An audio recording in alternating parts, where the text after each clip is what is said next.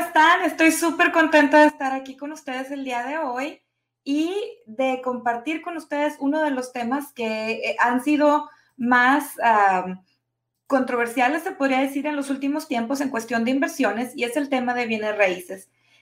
nosotros estamos ubicados en el centro de Texas y es ahí donde hemos visto muchísimo movimiento, se podría decir. Algunas personas han dicho que el mercado de bienes raíces en el centro de Texas está en fire, está incendiario, hay muchísimo movimiento, hay muchas cosas que están cambiando todo el tiempo y entre las publicaciones que hemos visto recientemente se ha dicho que de acuerdo con Wallet Hub, que es una de las ah, plataformas de inversiones más grandes de los Estados Unidos y se podría decir que hasta del mundo, están diciendo que la ciudad de Austin está en el nivel número 7 como el mejor mercado de bienes raíces en los Estados Unidos. Y bueno, en otros lugares están diciendo que está como, eh, eh, como por ejemplo en Habitat Hub, están reportando que el mercado de bienes raíces de Austin en estos últimos años es el segundo más caro de, todos los, de, todo Texas. Y para eso quisiéramos recibir más información de una experta en el área y ella es Frida Mac de Frida Mac Realty. Ella es broker de bienes raíces en Texas y tiene más de 15 años de experiencia trabajando tanto en el mercado anglo como en el mercado de habla hispana. Muchísimas gracias por acompañarnos una vez más, Frida, bienvenida. Gracias, Larissa. Un placer estar con todos ustedes. Muchísimas gracias por la invitación nuevamente. disfruto mucho compartiendo con tu audiencia porque sé que tienen ah, preguntas muy interesantes, así que muchas gracias por tenerme. Claro que sí. Hace un par de semanas publicamos un resumen de la entrevista que habíamos tenido en octubre y nos comentabas que hay muchísimas cosas que han cambiado y nos encantaría que platicaras con nosotros un poquito más de eso. ¿Cómo ha cambiado el mercado de bienes raíces en el centro de Texas de octubre a la fecha? ¿Cuáles son algunas de las, de las cosas que tenemos que resaltar? Sí, claro.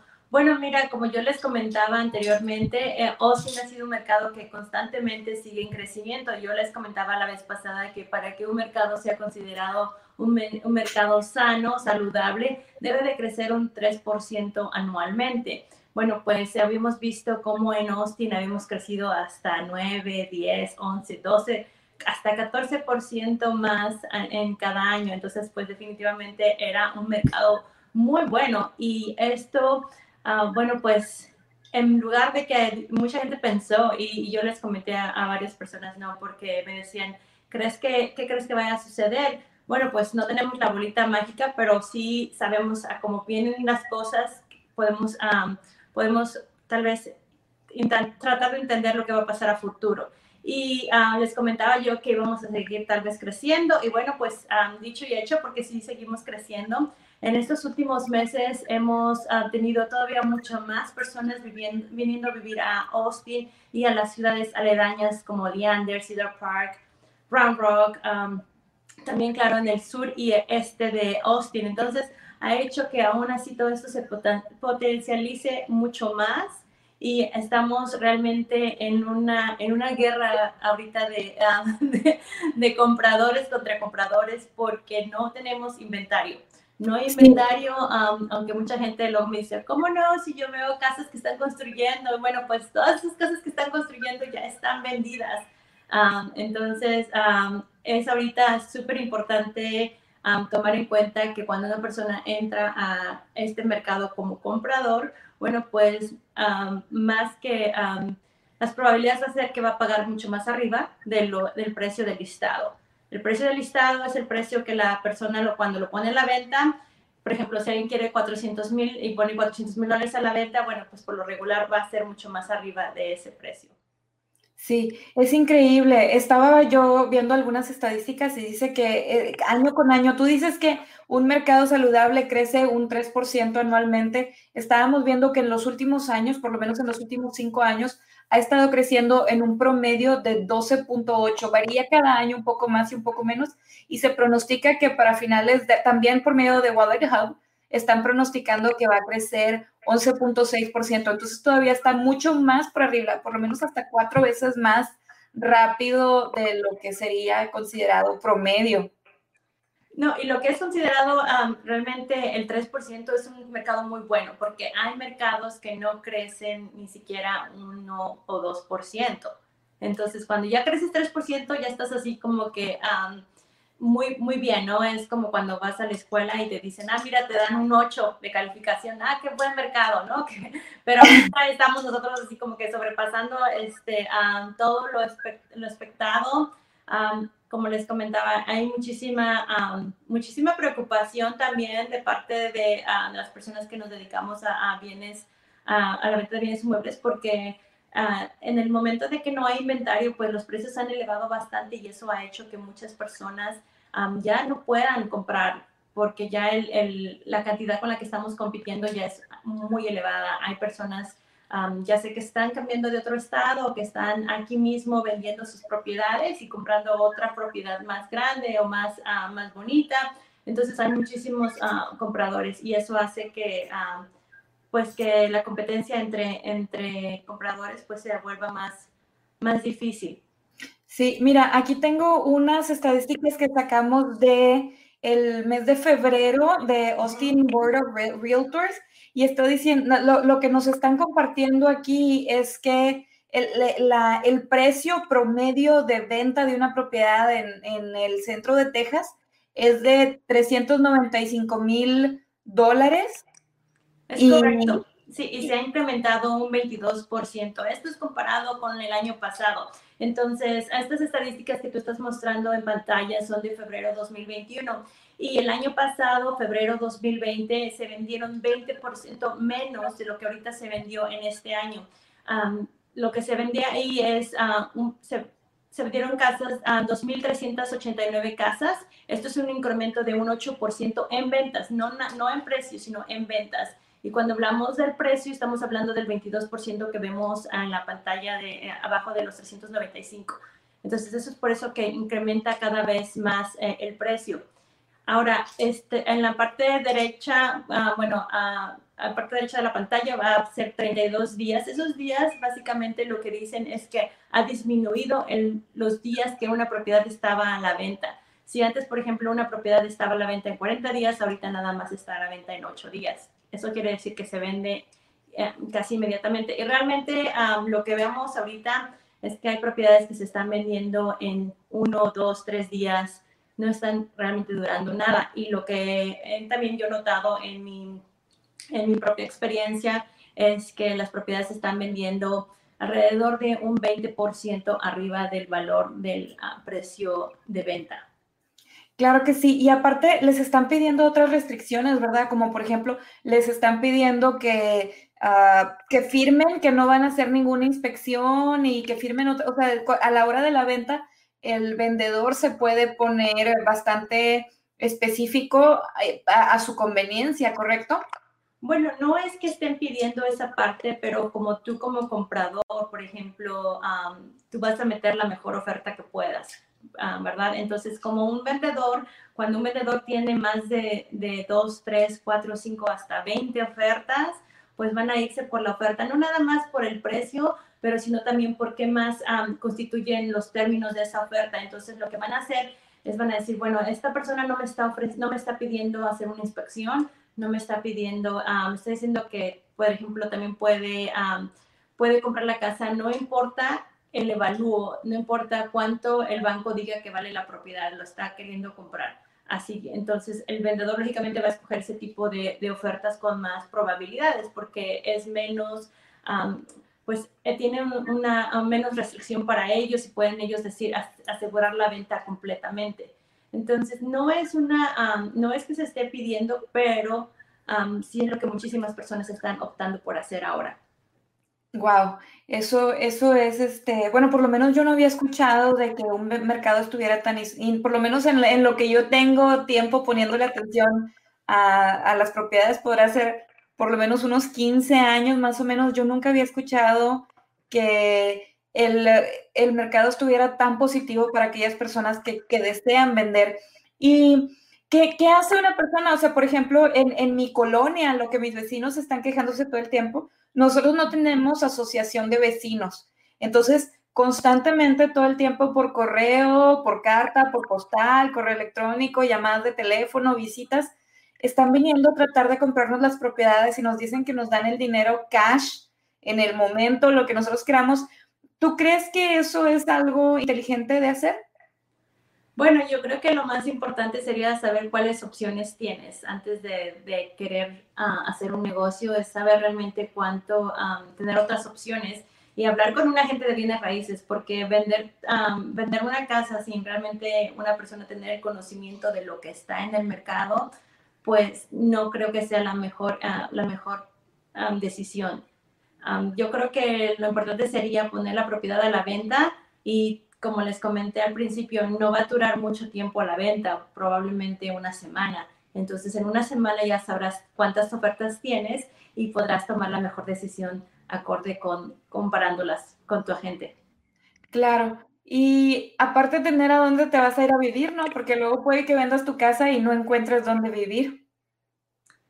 Bueno, sí, eso es, ah, eso es una de las preocupaciones que tienen las personas en este momento, es que me dicen, sí quiero vender porque no, ah, ahorita si vendo tendría una ganancia increíble, pero ¿a dónde me voy? Entonces empiezan a preguntarse esa parte. Y bueno, es parte de, ah, del, eso es más independiente, más individual a qué es lo que una persona quiere hacer. Por ejemplo, tengo personas que me, clientes que me han dicho, quiero vender porque ya me quiero ir a, mi país y ya no quiero estar aquí. Y bueno, qué mejor manera. Yo tenía planes como que a lo mejor en 10 años o en, en tanto tiempo más se iban a, a, regresar a sus países. Y ahorita con esta oportunidad maravillosa para los vendedores, entonces pues ha hecho que eso se acelere y puedan ellos hacer esa parte. Hay otras personas que me dicen, si me voy a quedar aquí, quiero, no me gusta tanto la ciudad, quiero algo mucho más lejano y pues entre más lejano, más económico. Entonces tienen esa, esa posibilidad. Y todo depende, ¿verdad? Si tienes una casa grande y a lo mejor tienes una casa pequeña, y hay personas al revés también que tienen una casa pequeña y dicen, ahorita puedo vender y quiero comprarme algo más grande.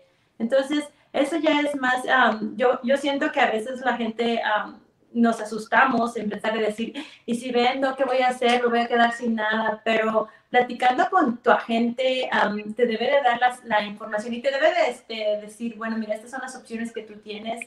Y al momento de que tu agente te educa y te comparte su conocimiento, bueno, pues el, el cliente va a tomar la mejor decisión para ellos, definitivamente. Claro, aquí tenemos unos comentarios, nos está saludando Belki desde Nicaragua y nos saluda Yolis Rodríguez, quien nos hace esta pregunta. ¿Qué necesita una persona mínimo para hacer planes de compra? ¿Qué necesita una persona que, perdón? ¿Qué necesita una persona como mínimo para hacer planes de compra en estos momentos? Ah, ok, bueno, bueno, para hacer una compra hay dos cosas. Una para las personas que trabajan con número de seguro social y una para las personas que trabajan con número de ITIN. Con los dos se puede, nada más que son diferentes los requisitos que se necesitan. Para una persona que tiene el número de seguro social, bueno, solamente va a necesitar su comprobante de seguro social, su identificación, va a necesitar haber trabajado en, el mismo empleo por dos años. Sí.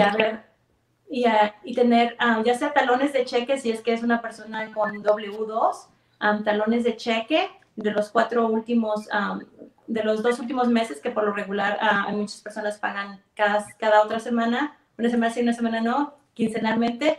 Entonces, se necesita eso y haber tener una cuenta de banco.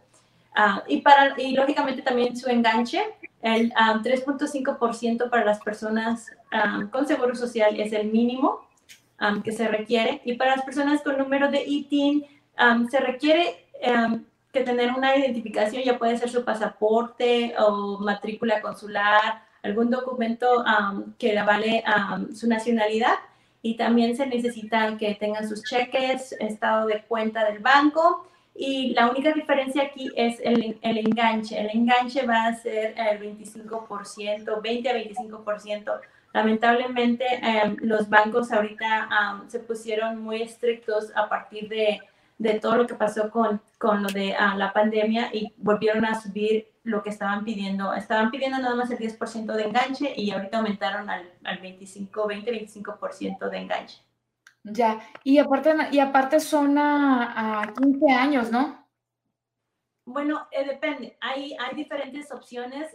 hay unos que les dan a 15 años, hay unos que les dan a 20 años, hay unos que les dan una tasa fija por cierto tiempo y después cambia y hay, diferentes programas en, ese, en, ese, tipo de préstamo. Creo que, creo que hay muchísima información con respecto a tener un buen crédito, pero me, me gustaría que nos recordaras un poquito lo que significa poder adquisitivo. Y eh, en, el en el tema de cuando el banco está haciendo sus cálculos y sus fórmulas para decidir si te van a hacer el préstamo o no, ¿por qué es importante tener comprobantes de que tienes buen poder adquisitivo para la propiedad? Claro, bueno, entre, entre lógicamente, entre una persona tenga más dinero de ahorros y que los tengan en el banco porque es súper importante. Luego tengo muchísimos clientes que trabajan mucho, que trabajan muy fuerte y que tienen su dinero en casa y que es algo de lo que no les recomiendo y pues es muy difícil porque después para hay gente que tiene que tiene bastante dinero ahorrado y que realmente lo tienen lo tienen no, hay forma de comprobar de dónde viene ese dinero entonces pues es es algo muy muy difícil y preocupante también es importante tener pues tus ahorros como para poder demostrar que eres una persona solvente, tener, haber pagado todas tus deudas o por lo menos estar al corriente en todos tus pagos, porque son de las cosas que el banco va a tomar en cuenta. sí, claro, que tengan crédito, pero que se muestre que sí se ha pagado. Y de las cosas que también el banco toma en cuenta es si tiene una tarjeta de crédito y el crédito es de 10 mil dólares, bueno, pues no debe 8 mil dólares, porque eso lo hace ver muy mal al cliente. Entonces, si tiene una tarjeta de 10 mil dólares, ah, tal vez deber máximo como 3 mil dólares en esa tarjeta y hacer su pago mensual constante. También es importante que muchas personas a veces son muy pagadoras, entonces sacan algo a crédito y lo pagan inmediatamente y todavía ni siquiera se reporta con el buro de crédito de que, que, han adquirido algo y ya lo pagaron y pues entonces pues no hay nada de crédito porque no alcanzó a hacer este un registro en el sistema. Entonces, sí. sí. eso puede, ese es un problema que muchas personas no entienden mucho el tema de, la, la, de cómo se funcionan los buros de crédito y, y, pueden tener algunos problemas. Entonces es súper importante. Vamos a tener, de hecho, en, en un par de semanas bueno, no en un par de semanas, como el 30 de, el 30 de abril, vamos a tener a un experto en eh, crédito y análisis de crédito para que nos den algunos tips de cómo pueden ellos mejorar sus, sus uh, cuentas crediticias para, para, tener más posibilidades de recibir fondos, ya sea para sus, para sus propiedades o para sus negocios. Pero me parece que ese es un tema que también es súper importante. O sea, tener un buen entendimiento de, tu, de, que tienes que tener y tienes que tener tu poder adquisitivo comprobable y tienes que tener tu crédito bien y tienes que tener una buena relación entre deudas y capacidad de deuda, ¿verdad? Sí, sí, tienes toda la razón en eso, porque muchas veces hay personas que dicen, bueno, pero gano tanto, ¿por qué no me dan un crédito? Y bueno, es muy sencillo, simplemente es porque no porque ganemos mucho, y, nos van a, el banco nos va a hacer un préstamo porque va a notar que tenemos muchas tarjetas abiertas, que tenemos em, pagos mensuales elevados como de un, carros de, a veces tengo clientes que tienen carros de 1.100 dólares al mes en un, en, un, en un pago mensual, pues todas esas cosas se van sumando y el banco va a determinar cuánto, cuánto es lo que la persona gana, cuánto es lo que son las deudas y también va a decir, bueno, no te puedo prestar hasta el límite porque no te puedo, va a haber otros gastos inesperados que vamos a tener, como a lo mejor un día vamos a tener que llevar el carro al, al mecánico y bueno, pues eso va a adquirir otro gasto. Entonces el banco va a poner cierto porcentaje de cuánto es lo que se puede, lo que la persona puede comprar y lo mejor de todo para las personas que están queriendo comprar es primero, después de hablar con su agente de bienes raíces o entrevistar a, varios, a varios agentes para determinar con quién van a trabajar,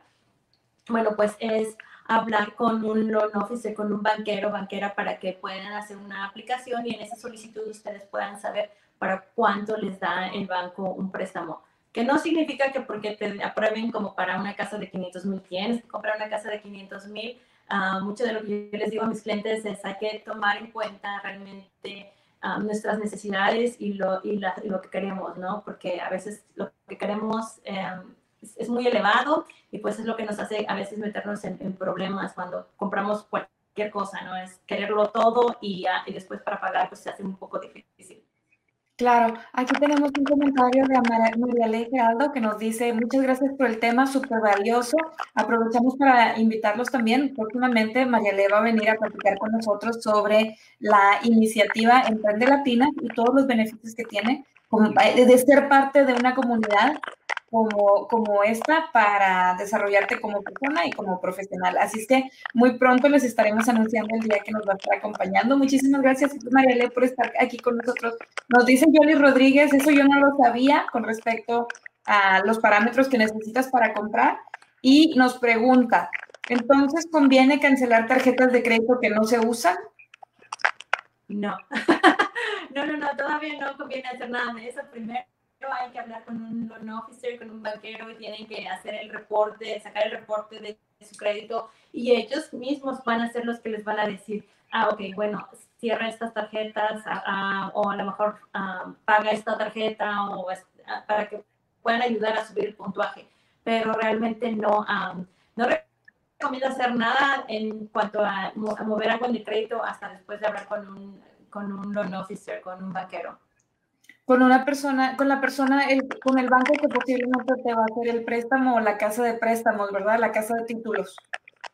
Correcto, sí, sí. Con una persona que se dedique completamente a hacer préstamos para hipoteca.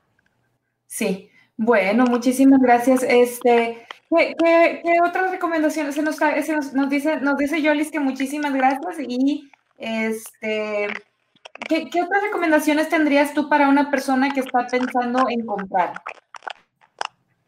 Bueno, en este momento tiene, que, tiene que ir con la, con la mente abierta a que van a haber ofertas múltiples en este mercado, que no probablemente no va a agarrar la primera, ni la segunda, ni la tercera, ni la cuarta casa que, que, que haya visto, porque la competencia es muy grande y es muy agresiva.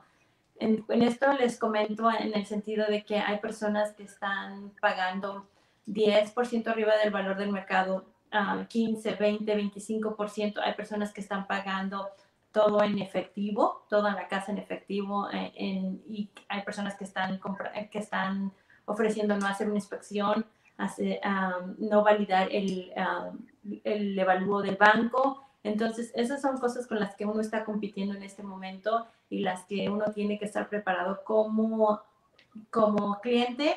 Tu agente te debe de preparar para, para entender que ese es el mercado en el que, estamos viviendo en este momento y que um, sí se puede. No quiero con esto desilusionar a nadie, sí se puede. Um, sí hemos tenido nosotros, por ejemplo, suerte en, nuestra compañía donde hemos ayudado a muchísimas personas.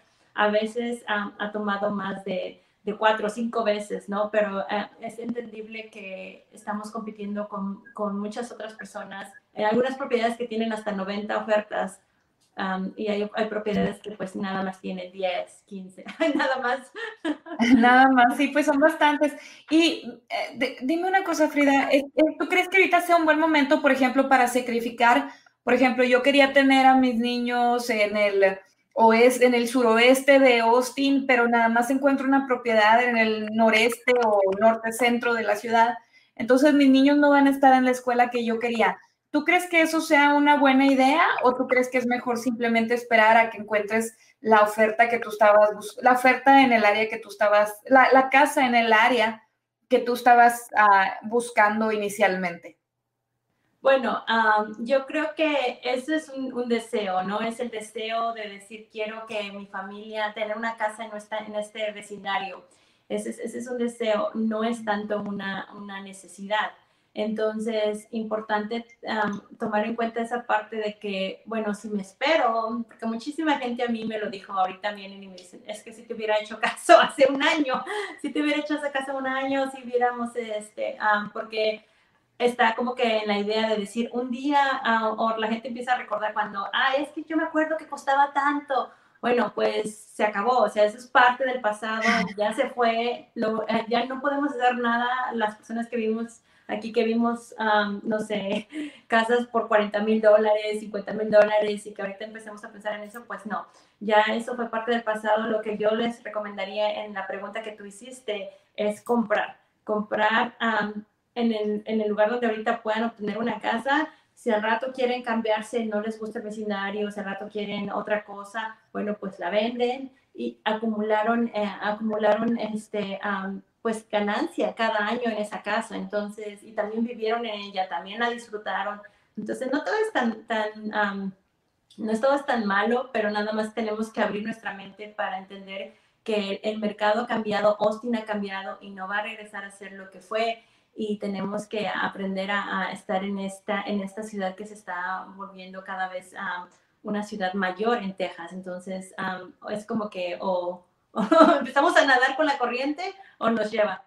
Claro, y estaba viendo que los analistas dicen que esto no, o sea, muchas personas están diciendo, bueno, esto evidentemente va, va a explotar, o sea, está como inflándose tanto el mercado que esto va a explotar, pero lo que los analistas dicen es que no va a pasar este año, posiblemente no va a pasar en el otro año, y conforme sigan viniendo las compañías de California como Tesla y todo esto, entonces es posible que vaya a largo plazo. Entonces, si quieren comprar, es posible, y, y, ahorita no están, no tienen una propiedad, es posible que sea mejor eh, empezar ya, ¿verdad?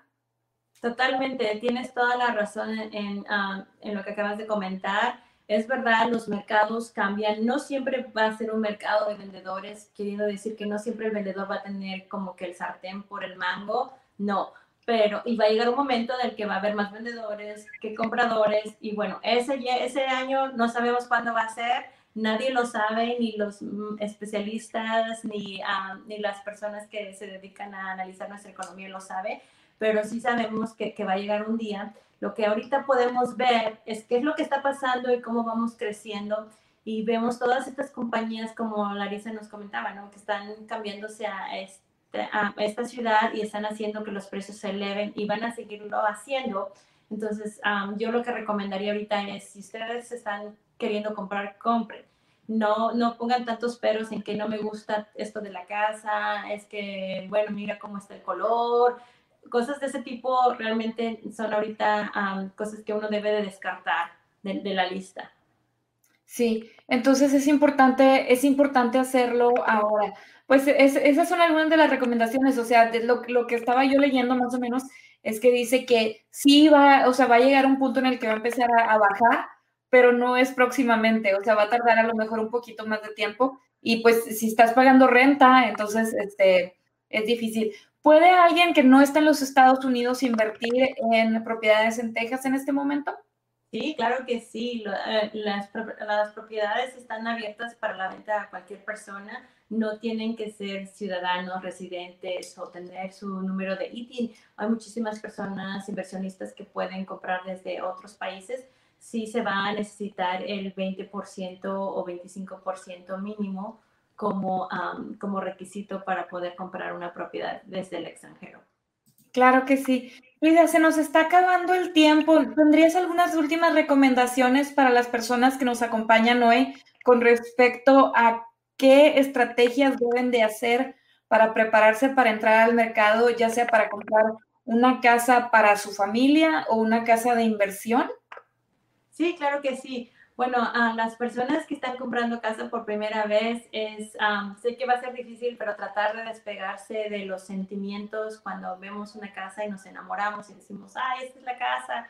Bueno, verlo, yo tengo muchas prácticas con mis clientes, es de ver las cosas como inversión en este momento, es una inversión y tratar de, de abrir la mente a que existen muchas otras más personas que también quieren esta casa y que también van a querer meter lo mejor que puedan y habrán, habrán veces que no podamos, no podamos obtener la casa, así que no se desanimen y que sigan, que sigan tratando, que hablen con su agente de bienes raíces y que les informe, que chequen cómo van cambiando el mercado, porque está cambiando todos los días, no es que como que, ay, bueno, así se va a quedar como los próximos dos meses, no, no, o sea, tenemos que ver que si está incrementando, si ya, si ya hay más oportunidad de compra. Pero sí es hablar con su agente de bienes raíces en el sentido de, de inspecciones, si es que están dispuestos, los pros y los contras. Eso sería muy importante para una persona, es notar, a final de cuentas la decisión siempre es del cliente, es qué es lo que, lo que el cliente quiere, pero necesitamos, nosotros como agentes de bienes raíces, necesitamos educar a nuestros, a nuestros clientes en qué es lo que va a pasar si, si, si, no hacen una inspección o si hacen una inspección, qué es lo que puede o no puede pasar. Y ya el cliente decide si quiere ir adelante. Tengo clientes que han decidido comprar sin ninguna inspección y no ha pasado nada. Pero también puede ser que alguien compre y que no, haya, que no haga una inspección y que se encuentre con que hay, bueno, pues hay 20 mil dólares este, de tubería, de arreglos de tubería que se necesita hacer, ¿no? Entonces, mucho cuidado con eso. Entonces, lo que les puedo dejar es no se desanimen y, y, contacten a su agente de bienes raíces para que les dé los mejores, las mejores ideas de qué hacer. En cuanto a las personas que están comprando, Larissa, si me permite, de perdón, vendiendo, si me permites, pues qué mejor momento. Realmente, si quieres vender, deberías de vender ahora porque es, es un mercado muy bueno. No quiere decir que lo que la pongas a la venta, en eso se va a vender. Probablemente se va a vender mucho más. Así que es, la, es, es hora tal vez de sentarte con tu agente de bienes raíces y platicar para que te explique cuánto es lo que, lo que creen que pueden sacar de, de su casa y ver si esa es una opción. Sí, esa es una opción. Sí, claro que sí. Yo creo que eso es súper, súper importante. Y bueno, este, pues buscar y estar informado si estás preparando, porque a lo mejor ahorita tú tienes una casa y dices, no, yo no necesito entrar al mercado. Sin embargo, a lo mejor viene una buena oferta para ti, entonces vas a tener que comprar una casa en el futuro. Entonces, aunque tú creas que no te está afectando, de todos modos, trata de tener tus, uh, tus, tus balances de, de, crédito, con, o sea, tu, tu, relación de crédito contra tu relación de uh, poder adquisitivo que esté, que esté bien, que tengas un buen crédito y que estés listo por si te presenta alguna oportunidad. Por supuesto, sí, y siempre nos, tienes toda la razón en lo que dices, todo nos afecta, no, no porque ahorita no esté yo comprando, no me va a afectar, claro que nos afecta, entonces um, busquen a, su agente o llámenos con toda confianza y podemos platicar acerca de, cualquier duda que tengan, pero siempre es tratar de entender qué es lo que está pasando en, en nuestro alrededor. Muchas personas, tengo clientes que han decidido vender porque dicen, bueno, ¿sabes qué? Tenía ganas de independizarme, de salirme de trabajar y con este dinero que voy a salir, este, puedo comprar otra casa a lo mejor más pequeña, pero puedo usar este dinero para abrir mi propio negocio. Y bueno, pues hay, hay, formas creo que esta es una muy valiosa oportunidad para todos ah, y que si nos enfocamos en ver el, otro lado de, la moneda, pues podemos tomarle mucha ventaja. Claro que sí, pues muchísimas gracias Frida. Para las personas que nos están acompañando hoy, si quieren contactar a Frida, lo pueden hacer por medio de Instagram como arroba Frida Mac Realty, a su página web fridamac.com, al teléfono 512-507-2691 y el correo electrónico frida arroba fridamac.com. Y pueden hacerlo ya sea que estén en los Estados Unidos, en el centro de Texas o desde el extranjero. Si ustedes están interesados en saber un poco más del mercado, se pueden comunicar y les podemos ayudar con todas esas dudas. Nuevamente, muchísimas gracias por acompañarnos hoy a todas las personas que estuvieron con nosotros, a Belki, a Yolis, Mariale, y bueno, todas las personas que nos estuvieron mandando saludos, les agradecemos mucho por estar con nosotros y muchas gracias a ti, Frida, también. Gracias, Larissa, gracias por, por todo lo que haces por la comunidad, por llevar a muchísimas personas a, tu programa para informar a todos nosotros de tantos temas tan interesantes. Y sí, definitivamente a, todo, a tu audiencia, con todo gusto, si se les ofrece algo, estamos para servirles.